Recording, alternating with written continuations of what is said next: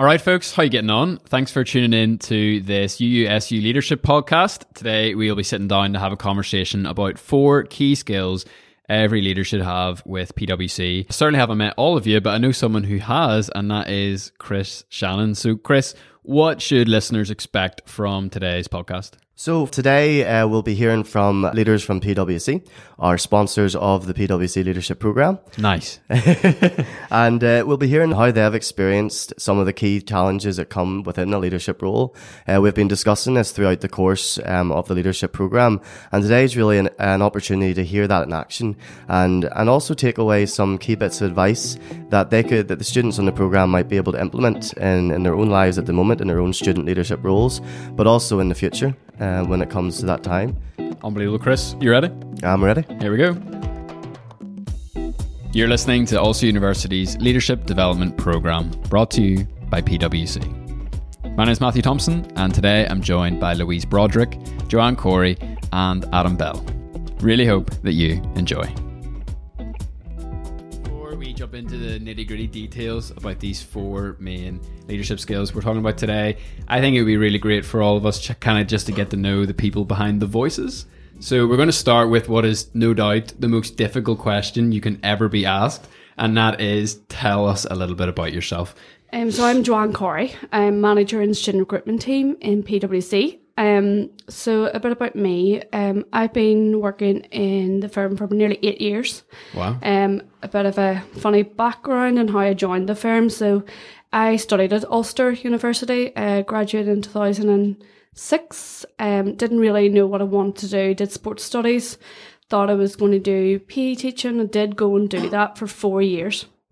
Um, wasn't really happy with what I was doing, and I thought, right, I need to sort myself out. I'm now 24, and I'm still living at home, and I really don't know what I want to do. So went, but we actually went back to my careers department in um, Ulster. So I was living back home in Donegal, and I spoke to my careers advisor, and they we talked about courses, and we looked at the business masters in business. So I started that in 2010 full time for a year um, really enjoyed it. Did placements through the summer actually with the motor industry. And then I joined PwC at the back end of that, just for like it was a three day week temp job. Um, but everybody said to me, get in the door, show what you're made of, and you never know what'll come out of it. So eight years later, I'm now here still. Um, here you are being interviewed. I know, here I am. Must have done something right. Fair my play. first, my first uh, podcast. Not um, your last, that's for sure. could be my last. We'll see how it goes. Great. And how about yourself? Hi, so um, my name is Louise Broderick, um, and I'm a manager at PwC. So I've been with the firm coming up on five years now, um, I've had a little bit of a different journey, um, not quite as complex as Joanne's. but um, so I, ex- I actually joined the firm when I was living out in San Francisco. Oh, wow. Um, so I worked there for a while and then moved to New York. Um, and I worked pr- primarily in financial services while I was there. Um, then about three and a half years ago, I moved over to London where I'm still currently based, but actually luckily, luckily enough, I'm out in Belfast here now, um, just working on a project for a couple of months, which I'm really enjoying. So kind of, um, I guess as my careers went on, I really, I mean, I studied, um, technology in school. So I did a degree in business information systems. So that was always kind of my remit. In the last couple of years, I focused more on emerging technologies. So AI and currently I'm working in the blockchain team here in Belfast. Incredible. So I, at the moment, I do a dual role between kind of product and delivery. So really working with our clients, helping them understand the impact of blockchain and how, I guess, how it can help their organizations. So yeah, so um, yeah, I'm delighted to be here and looking forward to the questions. Great, thank you. We've got such a range of accents on the mics. I'm loving it. What about yourself, sir? Uh, hello, my name's Adam. There you go, throwing another one into the mix. Love it. yeah, so I'm originally from um, Southwest London, and I'm doing my business placement uh, over here in Belfast. So I'm doing a four-year business degree at Loughborough University, and then the third year of that, I have to do a year in industry. Um, and I knew I wanted to do it with one of the big four firms, so I applied to PwC, uh, in Leeds to do assurance. And then I got to my partner interview. But before I could do my partner interview, they filled the role. Oh. Um, so they said I can apply to anywhere else. So I chose Belfast. Great. Um, so I'm over here. I've been here since July. I'm here until May. um, looking forward to it. Should be a good, good couple of five months. Incredible. We're here. We're glad to have you. Glad to be here. So, as we mentioned, the four main areas we're talking about today are decision making, planning, organization, motivation, and communication. So, I suppose kind of makes sense to start with a plan, which is where we should all start. So, on the kind of topic of planning and organization, Joanne, how have you developed your ideas around it? What I mean by that is like, are there any mindsets, any schools of thought, old teachers, colleagues, podcasts, books, like anything or anything that you have found helpful when kind of perfecting the art of planning and organizing your life, which you've mentioned is very busy and also in the business world? Um, I think they always say if you want something done, give a busy person the Yeah. job to do. So I get get I get keeping uh, get told that's what I do. So um, I have always worked when I've been in PwC. I've been in a small team from the start, so there was only ever two of us. Um, I was very fortunate that I've been working with a really strong. She's now my senior manager, um, who is I call her Superwoman. She just Nice. manages everything, um, and learning from her from a very early age was really good for me because I have always juggled part time work, um, sport, school, and everything else that whenever I was growing up and going through school and uni.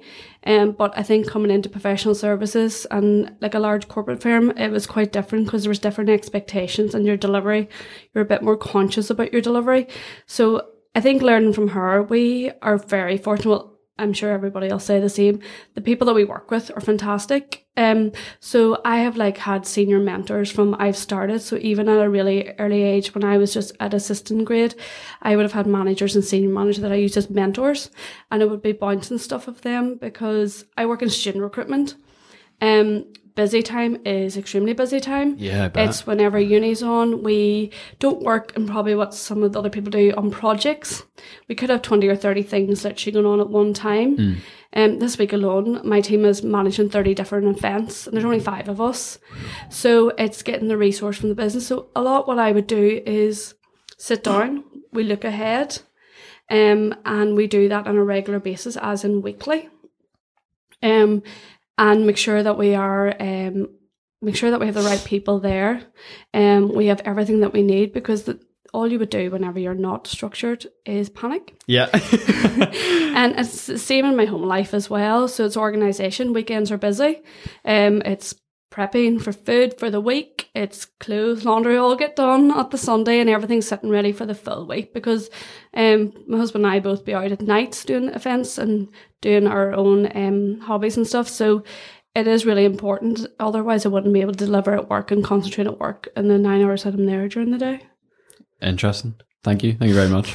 Uh, Louise, bit of maybe of a harder one for you, but we're really trying to get real life examples and situations. So I'm hoping you can tell me like a slam dunk. You mentioned you were into basketball before the podcast started. A slam dunk moment where you kind of look back and you say, you know what, this was actually really successful in planning organization on my behalf. Here's your permission to, to big yourself up and, and kind of like walk us through one of those times. Okay, thanks.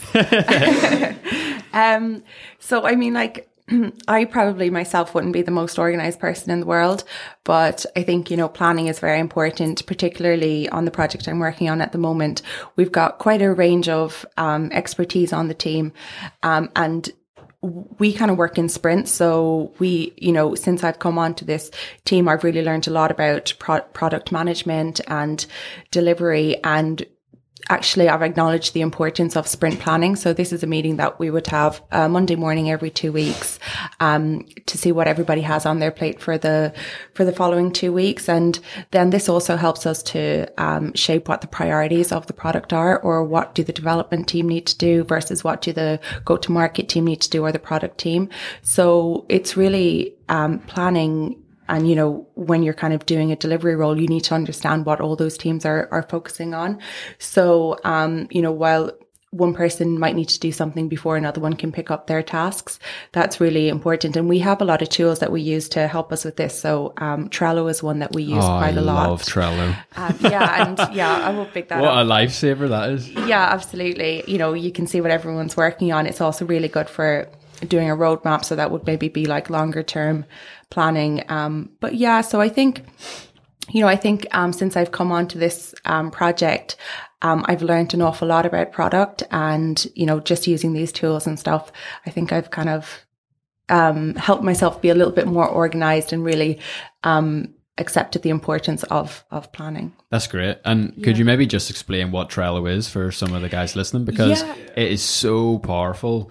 Um, but I never knew about it until I started getting involved in business. So Yeah, um, absolutely. I think a good way of thinking about Trello, it's almost like a digital board where you can uh, stick post-its on and you can digitally move them. So um, we what we would call them is tickets. So you would add a ticket. You might have um, three or four columns on your board. So something like you know your long-term roadmap that could be one board, but actually your um, all the tasks that you need to get done in these two weeks could be put into a backlog. And then as you're working on them, you move them into the in progress column and then into review and then maybe into done. So it's just really an overarching view of everything that's happening in the project at one time. And we also, you know, we promote remote working in PwC. And if people need to work from home, it's also, it's great because no matter where you are, everyone's seeing the same thing in real time yeah, that's class. and you can assign um you know you can si- assign people to the tasks you can see the due date you can add checklists all those kind of things that just just make um communication and visibility a little bit easier for everyone Class, yeah. Chris and I will uh, we'll put a wee link to Trello. It's it's free, isn't it? There's a lot. Well, a lot of it is free for really what Yeah. students and I would be using, isn't it? yeah absolutely i'm sure there are there are um features that you can pay for but yeah from what i'm gathered the the bones of the functionality is free so Yeah, class. Thank you very much, Adam. Gonna land you with an absolute wild card here. Go for it. Uh, this is really about a time where you've made a mistake with planning an organization. It just so happened, promise I'm not picking on you, you're just third on the list here. Uh, maybe a time where, you know, it didn't go as planned. What happened and what lessons you learned from that experience? So when something didn't go as planned. So yesterday I was in Love it. Love it, man. Straight in. Starting- you're natural. so yesterday I was doing the induction program for the new joiners to the business, um, and as part of that, I had to deliver some content.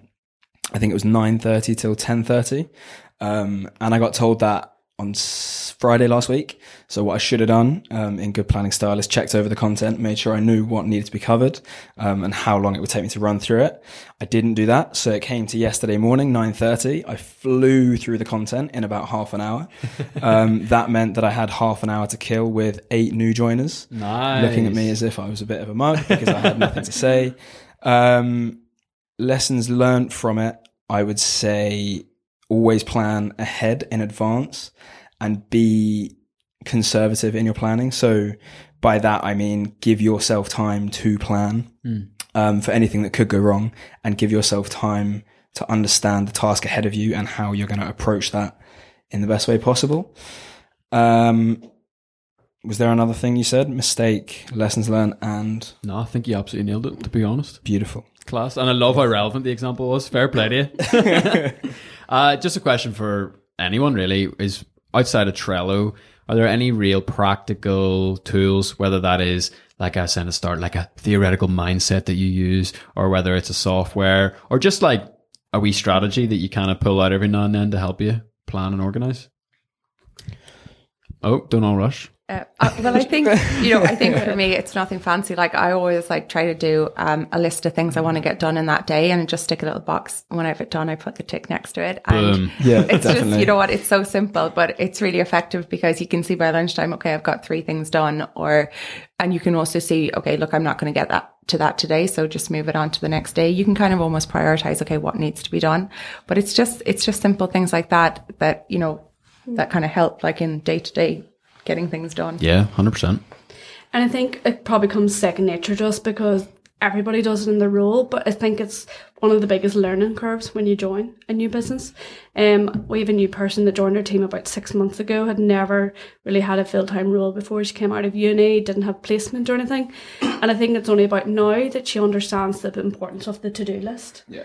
And like you need to write the to-do list because otherwise it doesn't get done. And you need to actually look at it. So it's something that i spend 15 minutes a week on a Tuesday morning with her and we go through the to do list. Nice. And now she has just aced it. She's brilliant. Brilliant. She's everything done. She's aware of what needs done and she's um, plans ahead.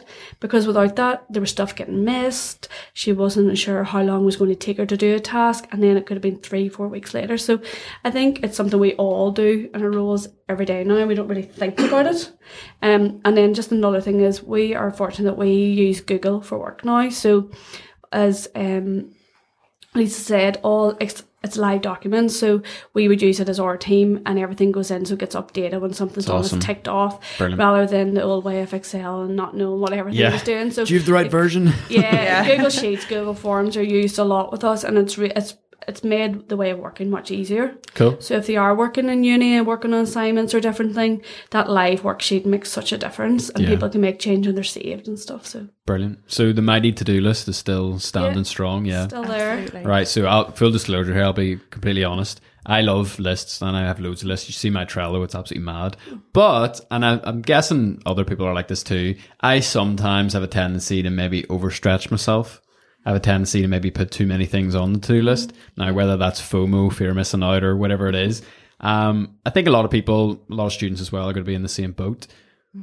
How do you go about, as we move into kind of the decision making portion of this conversation, how do you go about prioritizing what decisions to make, what things to actually execute? Because you can plan all day and plan away, but ultimately it's the execution of those plans that really matter. So, uh, Joanne, you know, how do you go about prioritizing, particularly the scarce things in life? You know, our time, the budget of the company, or even just like the team members that you have uh, to work. Well, you need to look at firstly what is what is the task in hand. Like, what is the return on them? What are they going to get for us?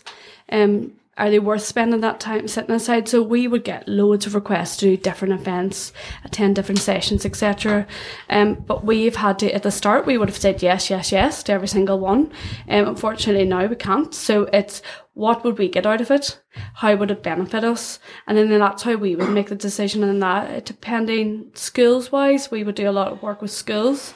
Um, and we're building relationship with schools, but now it's like limited once a year we'd attend that school, what year group we see in there, are we making the best of our time there when we're there? So that's the kind of decision we'd make weekly in our weekly catch ups.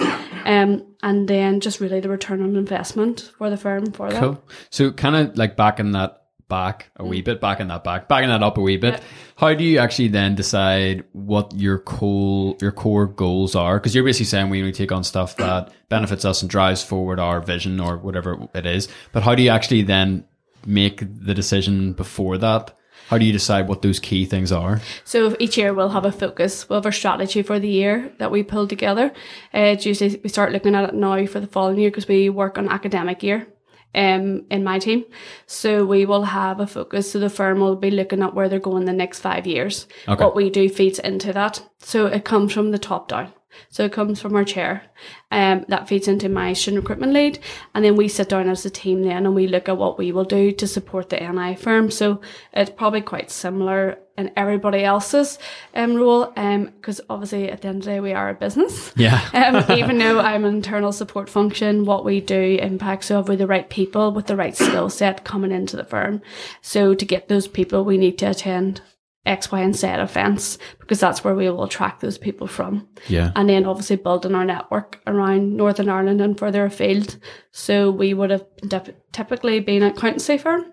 And what we're known of, tech is now a huge part. So trying to get PwC known as prof- professional services and that they're one of the key um, companies within the tech field. Um, I think we're getting there. I think it's a lot better than what it used to be, but um, that has changed our mindset quite a bit. Brilliant. So, a question for you, Louise, and actually Adam. How do you, when it comes to making decisions, you know, a lot of people can feel lost. A lot of people can be like, I don't know what direction to do, don't know what to say yes to, don't know what to say no to. But how do you make the choice between backing yourself, as in, like, I've made a decision, I'm sticking to this, I'm being committed, I'm seeing this through to the end, with actually learning when to pivot and not being afraid to maybe change direction? How do you kind of walk that tightrope? Um, yeah, so it's a good question. And I think just like taking it back to kind of the idea of like managing your time and decision making and that, I think you really need to use your team as much as you can or ask for advice. Say, you know, if you're not too sure, should I do this or should I do that? Because I think, you know, this is going to take me three days or something like that. So, you know, don't be afraid to ask other people for advice, um, that you work with. Um, then in terms of, you know, making the decision for yourself, um, it's really important that you know all the factors. So, or all the, the things that might influence that decision. And I would always say it's really important to ask the person who's probably closest to the problem. Um, don't jump into a decision. It's really, you know, it's really important that you do the research and, you know, what are the implications if we go this way as opposed to the other way. Um, but yeah, and I think uh, when you have that made that decision, like don't be afraid to challenge yourself mm. or to think, okay, have I made the right decision? You know, um, as I already said, you know, ask other for other people's opinions, um, and just like really, you know, don't be afraid to say, oh, I was wrong in that. Let you know, let's rewind a little bit. Let's go down a different course. I think that that's all very important. And you know, like we're human, that's natural. It's natural to make mistakes. Yeah. So yeah, don't be afraid. Awesome. Thanks. Um, sure. So when should you back yourself versus knowing when to pivot? Um, I guess there's a couple of ways of looking at that question. The way I'm going to focus on is back yourself when you're confident in your own beliefs and when you're confident that you're right. So if someone asks me, "Do you think two plus two is four? I, I know the answer is four. I'm you can gonna, back yourself. Yeah, yeah, I'm going to back myself. But as a as a 22 year old, if someone says to me, "Oh, okay, so how would I deal with this legal document?" I'd be like, oh, okay, maybe I should pivot, maybe I should get some help. So I guess it comes down to the extent to which you're correct. Um, and then building on that a little bit, I feel like you should probably always pivot if there is any doubt at all in your mind. So unless you're 100% steadfastly confident in what you think and the decision you believe you're going to make, then you should just be a little bit careful, take a step back, analyze the situation, analyze the team that you're working with. And then if there's anyone else with more knowledge than you, then talk to them. It's awesome. Dude, thanks you know, we've or it's already been mentioned, but to you know, to err is human. It's just going to happen. It's natural. Joanne, what do you do when you make the wrong decision? What do you do when it goes wrong? Admit it. Um, there's nothing wrong. As Adam said, we all make mistakes. Nobody's perfect. Um, and I think it's one thing I've definitely learned. Just hands up, you did something wrong, um, and then we deal with it, and then it's a learning. It always is. You'll learn from it. You'll not do it again. You'll think about if it's an event you're planning and something went wrong. You'll you'll think about the mistakes you made and you'll learn from them. But what I say, own up and then um, get support. We have great teams around us. Um, and we use our teams and asking them, as Adam said, when you're not sure about something, speak up. Somebody else will help you. They're not sure of the answer, they'll guide you somewhere else. And it would be the same for students. Use all the contacts you have at university, people you mightn't even know reach out to see, they'll guide you to someone else. Um, no matter what it is, um, um, speaking to people is fantastic in regards to helping you um, and give you that guidance. You're not expected to know everything, no matter if it's job, if it's uni, you're not an expert. So yeah, well, that's reassuring because yeah. I know, especially like for guys mm like me and Adam, mm really young, yeah. just moving into the workplace, there's this real expectation, this real pressure of actually you got to get it right. And actually, when something does go wrong, the my natural tendency anyway is to just bury it and try to okay figure it out figure it out figure it out so how do you kind of challenge that mindset I'm not sure why we have it I'm not even necessarily want to ask why but how do you challenge that um I've came across it quite a bit in my team. I've quite a have quite a few junior members that have been in my team over the time, and they've had that reaction. There's something that's went wrong, and they haven't said it. um, we, I would like to think that I'm approachable and they can just speak. Um, it hasn't happened in quite a while, but it's like just say to me, just say, right, there's something going on here. I probably shouldn't have made that decision, and it's probably the wrong decision. So can you, um, can you help me with it? Uh, I think it's just knowing that it's open, honest conversations. Um, we always say to all our graduates, all our undergraduates joining the firm, we just require you to have a certain level of degree. We don't require you to have any require you to have any experience. We train you. So Adam knows Adam's part of the training team for Operate. We train you up in everything that we need you to know. Um so your first few years, literally your first first second year within the firm, you're still training. You're mm. still learning as you go. So what I would say is just have that conversation with someone. Don't ever be scared. It'll be 10 times worse. If you just hide it. Yeah. and the and the problem just gets bigger. But just speak up, um, and you won't get shot. You definitely won't get shouted at. You'll get supported That's and awesome. guidance. Fair play. Louise, going to pick on you this time uh, with the challenge question. Any times, any situations, any examples you can give of where you've either faced a really difficult decision you had to make, or perhaps you made the wrong decision in hindsight, what you would do differently, all that sort of stuff. Um, yeah, so I mean, we have to make decisions every day, and um, I think you know. Um, Joanne already spoke a lot about PwC and how we work internally, but I think for us as well, it's a lot about taking into account our clients' expectations. So, um, you know, understanding what the client wants and what we can actually give them. So often our clients actually want more for less. Um, and I think, you know, there, there's been a time in the past where we are so focused on what we know we can deliver that we kind of we you know we can tend to like lose track of actually what the client wants and what the client expects. So that's something that's happened to me in the past and it's it's kind of um, working with your team to say okay have we kind of gone a little bit too far without um you know without re-engaging the client at every stage that we can. So it's really important this thing of continuous feedback. Um so we always try to work really closely with the client show them the progress on at least every two weeks um, and then kind of, you know, get from them what are their expectations for the coming two weeks or for the project and if anything has changed. Um, so that's one that's kind of happened in the past and we've actually just had to take a step back and kind of go back to the drawing board. So yes, we might have lost a couple of days or maybe a week or two of work, but actually getting it right and, you know, satisfying the clients is, is quite an important, it's basically the important thing for us. Um, so yeah, I think that's just one example of, you know, things don't always run smoothly. Yeah, that's class. And I mean, it's almost like this is planned because you've perfectly taken us into number three, communication, kind of like on this topic and on this train of thought. You know, communication, massive, massive topic. Yeah. PwC delivers professional services. You've mentioned the client. Let's talk about the client. How important is it to have good communication with your clients? I'm just going to set that there and you're just going to run with it here, I bet. Yeah, absolutely. I mean, communication is key, whether it's internal, whether it's external, you know, and there's, you know, in today's environment, we're using so many different tools to communicate, but we need to like not forget the importance of that personal connection. So I always think of communication as two ways. So there's obviously somebody delivering a message, but there's also a role for the listener or the receiver of that message. So this whole idea of active listening is quite important. Um, in terms when we think about our Sorry, client, could just explain that a wee bit? What do you mean by active listening? So when you're active listening, you're not only sitting there listening, but you're actually thinking about, you know, what's coming next in the conversation or how can I contribute to this conversation?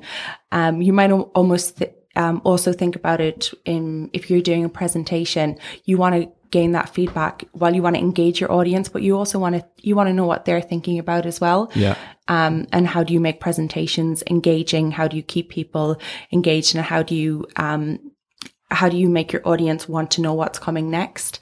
So um, that's all kind of part of communication. Yeah. Um, sorry, just yeah. because I know a lot of people listening, like myself, like Adam, like you guys, you've been through school, you've sat through, you know, how many classes we sat through in our lifetime? God only knows. Uh, sat through university. We can get really good at pretending to listen. Yeah. You know what I mean? Like we can get really good at nodding the head and like, mm, you're like, you're maybe even you're like, mm, you're kind of fake writing notes. but how can you actually really, like you're saying, active listening? How can you stay really present, even if the conversation maybe isn't the most exciting thing in the world, even if it's maybe starting to get into nitty gritty details, like you were saying earlier, Adam, legal documents, that sort of stuff where I would have to be really focused. How can you really stay active and present in that uh, listening environment? Yeah, I mean, that kind of sounds like that's more the role of the presenter or the person delivering. um, you know, making sure that the presentation is engaging, that you're using different things, not just, you know, slides that are full of text. Yeah. So, you know, we always um, try to use, you know, put as little as mu- as little as possible on the slide, but actually deliver the message, or and always use examples as well. It's a really good way. If people in the audience can relate to something that you're saying, then their ears will perk up and say, "Oh, that actually did happen to me one time," or "That's like, you know, something." So it's to be relatable is very important.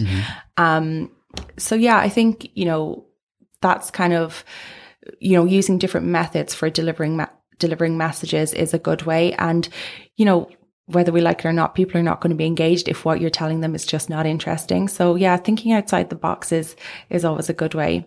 I'm just going to come back a little bit to, you mentioned about how do we communicate with Absolutely, clients yeah, and please. making sure our clients, um, you know, they're getting the, the right messages. So, you know, we, we mentioned, um, in terms of our product management, we like to play back what we've built or, you know, the status of the project every two weeks to the client. And we'll generally, generally do that, face to face where possible or over a hangout or something, um, and give them a demo of, okay, here's, um, what we've produced in the last two weeks. Are you happy with it? Any feedback? Just to make sure that we're all on the same page again.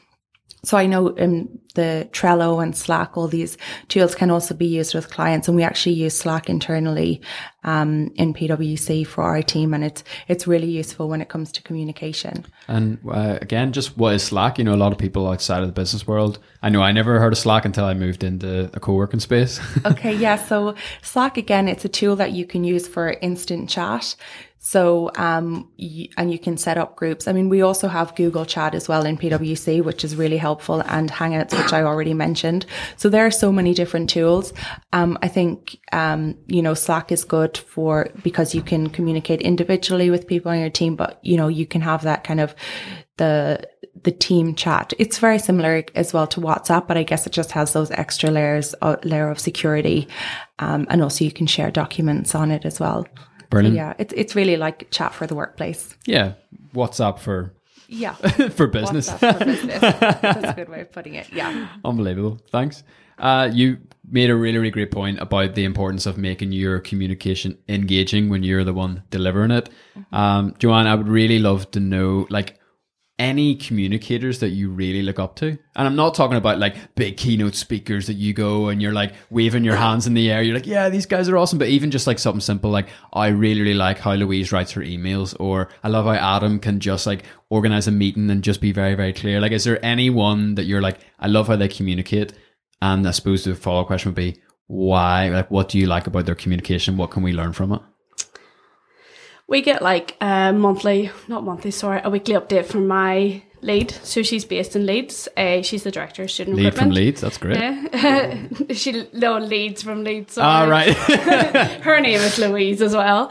Um, Nice. But we have a team that works, um, like we have a survey that we do, You Matter, it's about employee engagement, and we have a team within student recruitment of that, and they look at how we, um, the well-being of our people, and that was something that came up, and how updates were sent to us, and how we're um, kept in touch with what's happening. So it's all because of the technology systems we have now, things are interactive.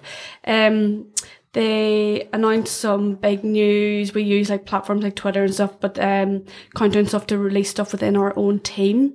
I think it's just rather than the typical email sent through saying this is now what's happening. It's the tech that we're able to use, um, to make it just a bit more engaging. Yeah. and you kind of get bought in whenever we were talking. The PwC NI um, was releasing their move into the new office in Merchant Square.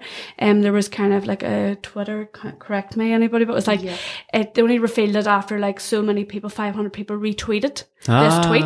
cool. But so we, all we knew was there was big news being launched that day. And then after it was tweeted, retweeted 500 times, it was announced that we're moving in 2020 to Wow. city centre Cool. to a, a new purpose-built building to hold 3,800 staff. Oh so my goodness. and we are now um, all part of like we're all writing our wish list in the moment. So I think, as Louise has said, it's how it's delivered. That could have easily just been an email through from our head of PwC NI to say we're now relocating, but it engaged everybody in the firm.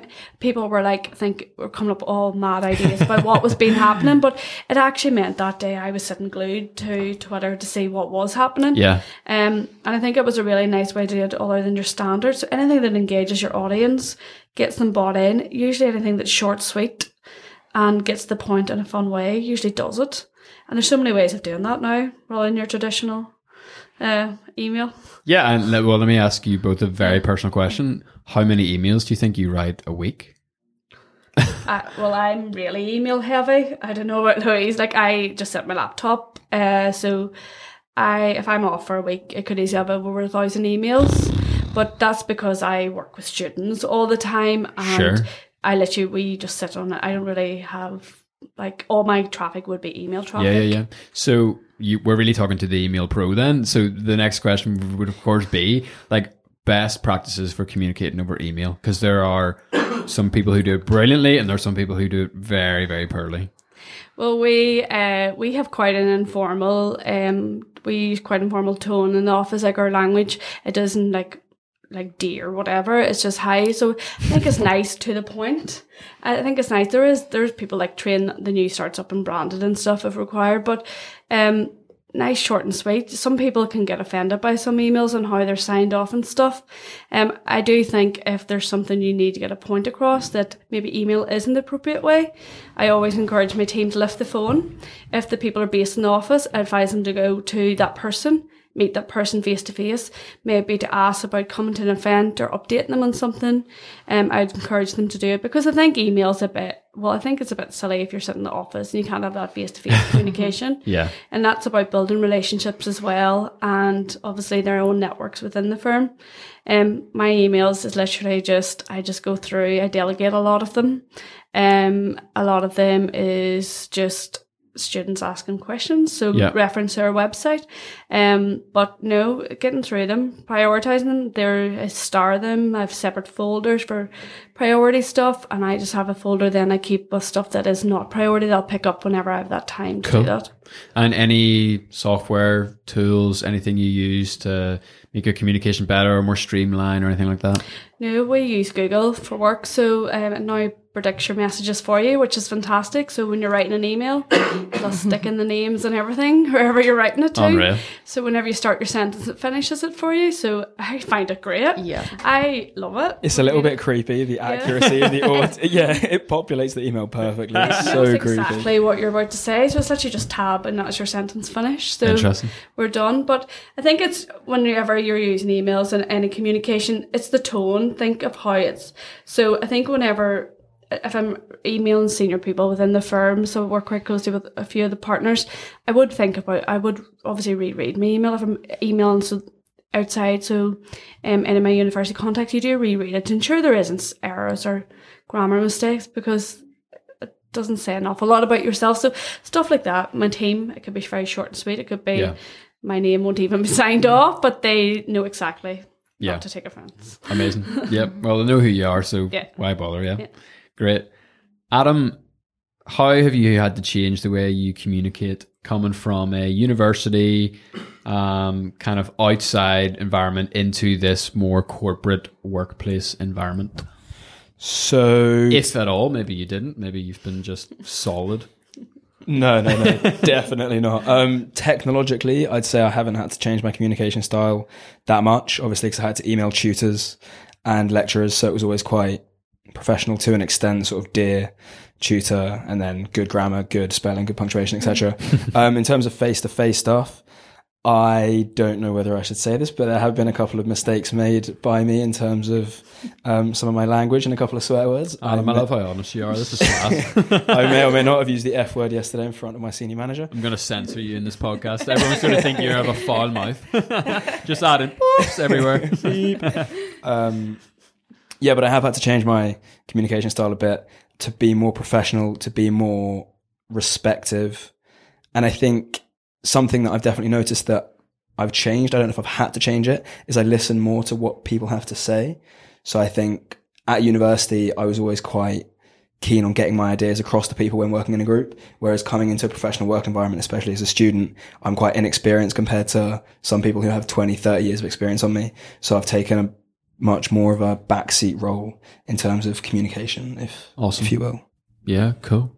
And Louise, my understanding, no, I don't, I'm trying to get my head around your role and what you do and everything like that. But I imagine that communication is really important for kind of like the project management side and making sure the projects are moving forward, making sure all the moving parts are being done as they should and that everyone is kind of completing their work. So I suppose, first of all, it's pretty obvious, but like how important is communication when there are so many moving pieces involved? And then more specifically how do you kind of manage all those all those different people all those moving parts? Is there any kind of best practices you've picked up Yeah, absolutely. Um, communication is is really important. I think um, one thing that we do every morning we would have a stand up, so just fifteen minutes, everybody touch base on. What is a stand up? This is something I've been hearing recently. I only knew stand up from comedy, but all the business people are like, "Oh yeah, I just had a quick five minute stand up, mate." I was like, "Oh, what's that?" So a stand up is essentially is essentially um, a catch up with the team. Everybody's standing. The idea of everyone standing is to keep it quick. You know, you say what you need to say. Maybe you say some of the, tasks that you've completed, what you've got on your plate for the day.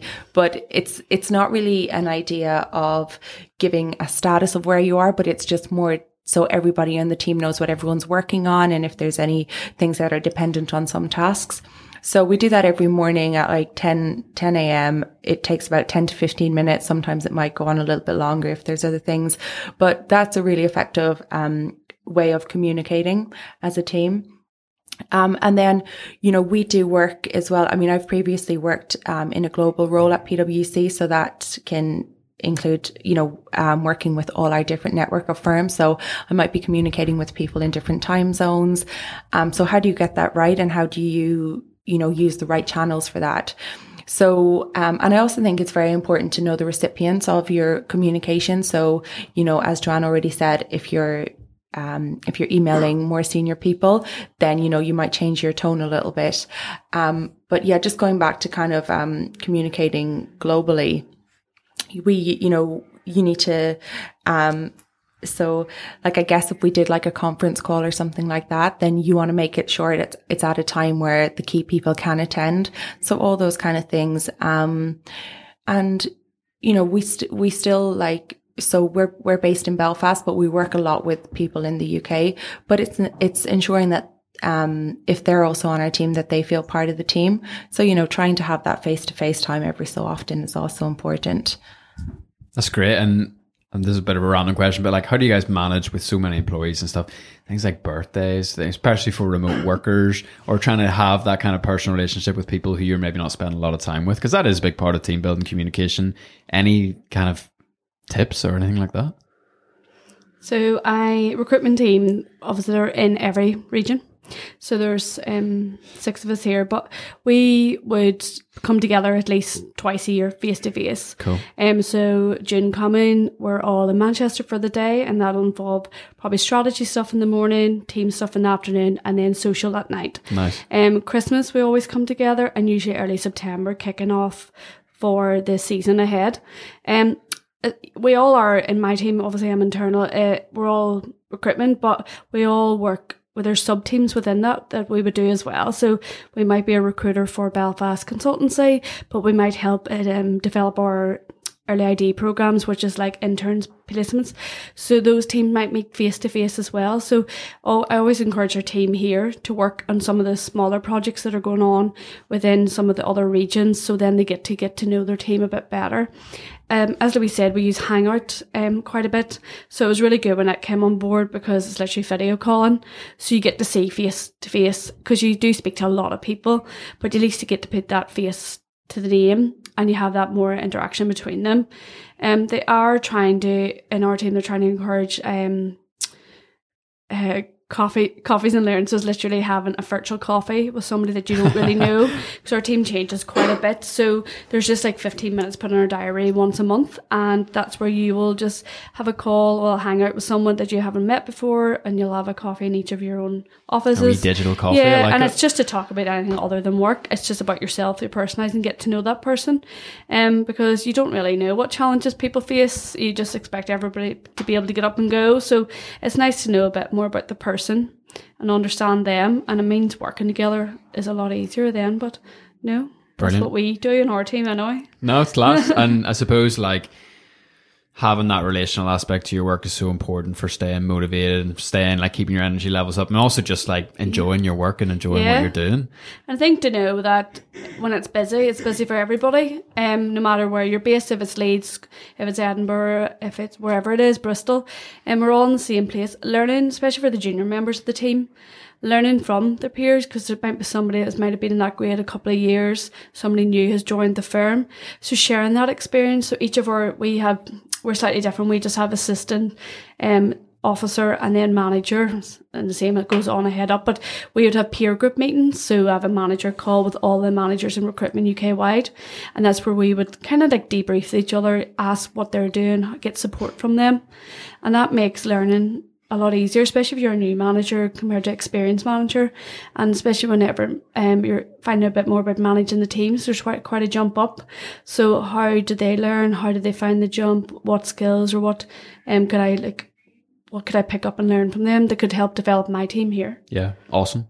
And kind of on this last point here of motivation, we talked a little bit about trying to keep your team motivated, trying to make sure that everyone feels involved and all that sort of stuff. But how do you guys personally like motivate yourselves? You know, because like in kind of the busyness of life and the challenges we face mm-hmm. inside of work and outside of work, you know, there's times whenever you can feel like you're draining the tank a wee bit. Mm-hmm. So anything that you guys do in particular to kind of keep yourself motivated so that you can go out and motivate your clients and motivate your team mm-hmm. and everything like that?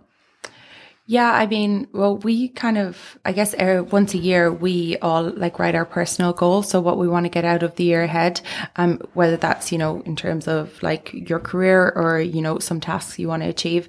Um, so that's good, and it's good to kind of, you know, we also have like um mid-year check-ins with our what we call our people managers so they're like our coaches or our mentors um but it's good to kind of come back to them because they might actually change as the year goes on but really it's understanding what you want to achieve. So you know you might want to go for a promotion next year um and it's kind of what do i need to do to get there?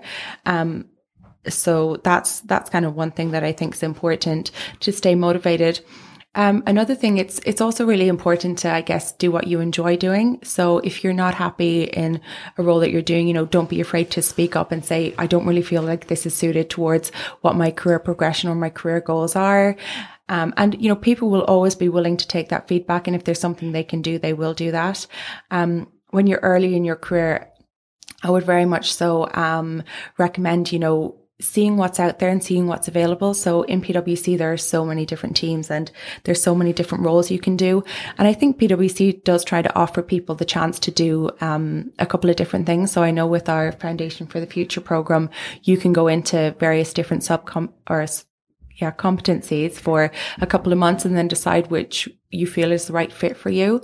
Um, but then you can just do um, little things day to day. So, such as like hot desking, you know, you might want to sit with a different team, find out what they're doing, or just like build your relationships and network. So, to find out what's out there. Um, so, I think once you find your right fit, you will, you know, naturally be motivated Yeah. to, to do well and to reach your, reach your potential, I think. Brilliant. And Adam, you are in a very unique position because you know you've just come from studying. You're in a new country. You're in a new environment. You're at a completely different workplace. You know, I'm sure times get tough. I'm not looking for a massive confessional or anything, but you know, how do you keep yourself motivated? I'm sure you're juggling lots of different things, whether it's you know finding a new community while you're here, whether it is figuring out how to do the new job, or even if it's just you know I don't know how much uni work you've got on at the minute and stuff as well. But how do you kind of stay motivated in in the hard in the hard times, man? In the hard times, um, I stay motivated through two things. So initially, when I thought about this before the podcast, I had two things, but then Louise brought up such an important point about goal setting. Um, Go for on, anyone, Louise. for anyone listening, I'd recommend them to read a book called I think it's Think and Grow Rich by Napoleon Hills. I think is his last name, and it basically talks about the importance of goal setting and the importance of visualizing your goals towards motivating yourself and towards achieving things. Um, so that's number one. Number two is I don't know if this is yeah bad, but it's the fear of regret, I guess, and the fear of not taking every opportunity possible. So when I was seventeen um, I sat some exams and I didn't, I didn't do badly, but I didn't do as well as I thought I could have done. And ever since then, I've had this feeling of regret in me thinking I could have done so much better. I could have performed at such a higher level. Um, and yeah, something that motivates me is willing or wanting to stay away from that kind of regret again, not wanting to waste an opportunity, not, yeah. There you go. Yeah, so kind of using past experiences to push you forward for the future. Yeah, Exactly that. Yeah. awesome. Joanne, gonna start to land the plane with yourself because uh, you let a juicy wee nugget slip the fact that you only had like half an hour sleep last night. So you know, whenever personal life can you know go up and down with time and with pressure and with challenges and even with great things as well. You know, you're coming in today. You haven't had a lot of sleep. Uh, how do you stay motivated? You know, in your day to day, you not only do you have to be super mom, but you also have to be super employee when you're a PwC. How do you kind of keep all that moving? I honestly think it's the team that's around me daily. So I have a team. There's five, five and me, six of us. But um, they honestly keep you motivated. So no matter what happens, they're there. If I have to leave early, they're there. But coming in this morning, no one had no sleep. they are still there, and they're like, "Come on, just go on ahead, I'll pick up that and you do that. So it makes such a difference whenever you know you have a team around you. It's not like everything is sitting on your shoulders. Mm. We had a team meeting at 10 this morning, so it was really looking at the next um, fortnight ahead and what's happening when there's so much going on. But see, coming out of that at 11, and you're just like, right, we're good we're all right to go because we were totally organized. We split everything up. Everybody knows where they're at. The team keep me motivated. Awesome. They tell me that they I motivate them, but I don't see that. But they motivate me to do, and they're such a high performing team as well. So I always feel like I'm trying to keep up with them, but the feedback that I get, as Louise said, we do give feedback regularly to each other to see how we're doing. And just from returning back in September, I do ask for feedback quite a bit because the role's new to me because I'd moved teams and the positions, the grades new to me. So just to ensure I know what I'm doing. But honestly, it's the team and the people around me. If I didn't have them, it probably would be a struggle. People say, why do you not work from home today? If I worked from home today, I would have produced nothing because yeah. I would have been tired. I wouldn't have had that interaction with the people. I just actually like coming into the office and speaking with the team. You get the energy that bounces off them and it keeps you going. And there's a buzz in the office. The office is busy and there's always somebody to talk to. There's yeah. people that's been in my positions that children have now grew up a bit. Um, so because my daughter was up last night, it was nice to hear from other people that been there, done that. It gets yeah. better. You'll be fine. Whenever she gets a little bit bigger, she'll be okay, and you know it's going to be all right. So I think it's nice to hear that and have that comfort, not just in a work, but in a personal um life and experience as well. It's nice to have those people around you. Yeah. Awesome. So, one final question. Can I just leave it to all of you? So you can say something if you want. If you don't want to, that's fine. And that really simply is if you could kind of take yourselves, so for some of us is closer than others, Adam, if you could take yourself, let's say whenever you were 18, just finished secondary school, um, what advice would you give yourself if you could impart one bit of leadership wisdom onto yourself? What would it be?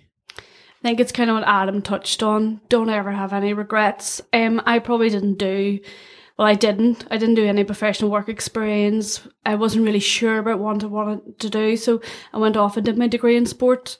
Probably wasn't the right thing for me, but I just thought I'll do it. Um, I think it's really grab every opportunity that comes. Um, if there's work experience opportunities whenever you're in secondary school, do it. Um, if you're if you know somebody that knows somebody, ask because you never know what opportunity there is. Experience everything, and as Louise touched on, whenever you have a passion for something, it doesn't. You are motivated. It doesn't feel like you're going to work. You're going to do something you enjoy every day. Yeah. Um, and I really think just go for it.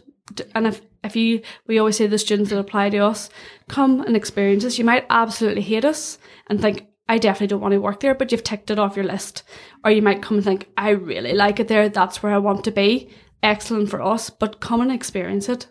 Um, and I would say that for and do that with all different firms as well. Brilliant. Yeah. I mean, I would agree totally with that. I think as well, just like have no fear, you know, be able to back yourself. So, I mean, especially with the, um, the younger, the millennials nowadays, mm. they know so much about technology coming into these jobs and, you know, they, they might even know more than the partners themselves. So don't be afraid to speak up and, you know, say your opinion. If you think you know something, you might not always be right, but the earlier you start doing that, the more you'll be able to, it'll become more natural to you. So yeah, I think just have no fear. Brilliant, Adam. And then, closing words of wisdom. Uh, yeah, just to finish off, I think so. Obviously, I'm only 22, so I can't say that I have that much experience Back yourself, in life. Bro. But no, I'm going about myself. so my one piece of advice would be read as much as you possibly can. Um, when you think about it conceptually, so take, for example, a management guru who's now 70 years of age. He's got 50 years of experience and he can put that in a book and you could download that information in 300 pages. And that applies across every single aspect of your life, whether it's management, decision making, nutrition, absolutely anything. Um, so, my one piece of advice would be read as much as humanly possible. Wow, that was great. Chris, how do you feel like that went? Were you surprised by the answers? Did it go as expected? Yeah, well, I thought it was fantastic. There was a real sort of difference between each of the answers, which allowed for, I guess, different applications of the same leadership skills.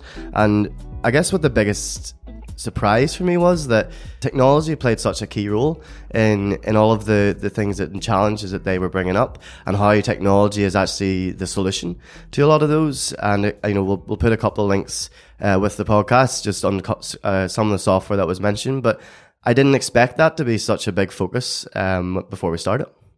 Unreal. And what are the next steps for the students who've just tuned in? So the next steps, Matt, are really digesting what, what they've just heard and uh, applying that to their leadership portfolio that they'll be completing as part of the course. So understanding how they can take some of the um, examples and, and case studies, I guess, from today and apply that to their life but also to think about situations that they might face as student leaders at the moment, or just applying them to situations they're aware of from the news or whatever that might be, and how the advice that they've got today could be implemented in that type of situation. Unbelievable. And what was your biggest takeaway from today? Oh, that's a tough one. I guess what we got today was Adam in particular was yeah. fantastic. He's, He's uh, for a 22 year old placement student. It just shows you the if you apply yourself and if you really, as Adam had mentioned there in, in the podcast, about really taking every opportunity that you get. The biggest takeaway was that for a 22 year old to know that at this stage, um, and to be able to advise, you know, our students that are listening to the course, but also us in the room as well, it was inspiring. And the students completing this program are aware of that. They've, they've taken this opportunity to get this additional qualification alongside their degree. So I just would reiterate what, what Adam said, and that is, to make the most of the opportunities available to you. In in the case of, of our students, that's why they're a student at Ulster University ample opportunities to develop themselves uh, for preparing for graduation, whether that's a graduate job or starting their own business. And it's it's just taking advantage of that while they can. Class. Well, guys, thank you very, very much for listening. Really, really appreciate it. My name is Matthew Thompson. I run a local podcast called Best of Belfast. If you love podcasts and you love Northern Ireland and you want to learn more from local leaders, you can check that out. You can search it. It's on Spotify, Apple Podcasts, Google Podcasts, pretty much everywhere podcasts are available. And I've had the epic Chris Shannon here with me today as well. Thank you yeah, for your time, Chris. I'll, I'll give you another shameless plug, and that is that I know, like from listening to Matt's podcast myself, you've interviewed a number of leaders from across Northern Ireland, whether that's you know Michael Dean and others from the you know the, the digital sector and around Northern Ireland. So again, for the students listening today, definitely log on, check it out, because uh, there's some really good contextual interviews there that could again be applied to the portfolio you'll be working on. So thank you, Matt. A really good discussion and getting all of those key gems out of out of uh, Joanne, Louise, and Adam. I really appreciate it. Absolute pleasure, guys. Thank you very much for listening, and hope to catch you soon. See you later.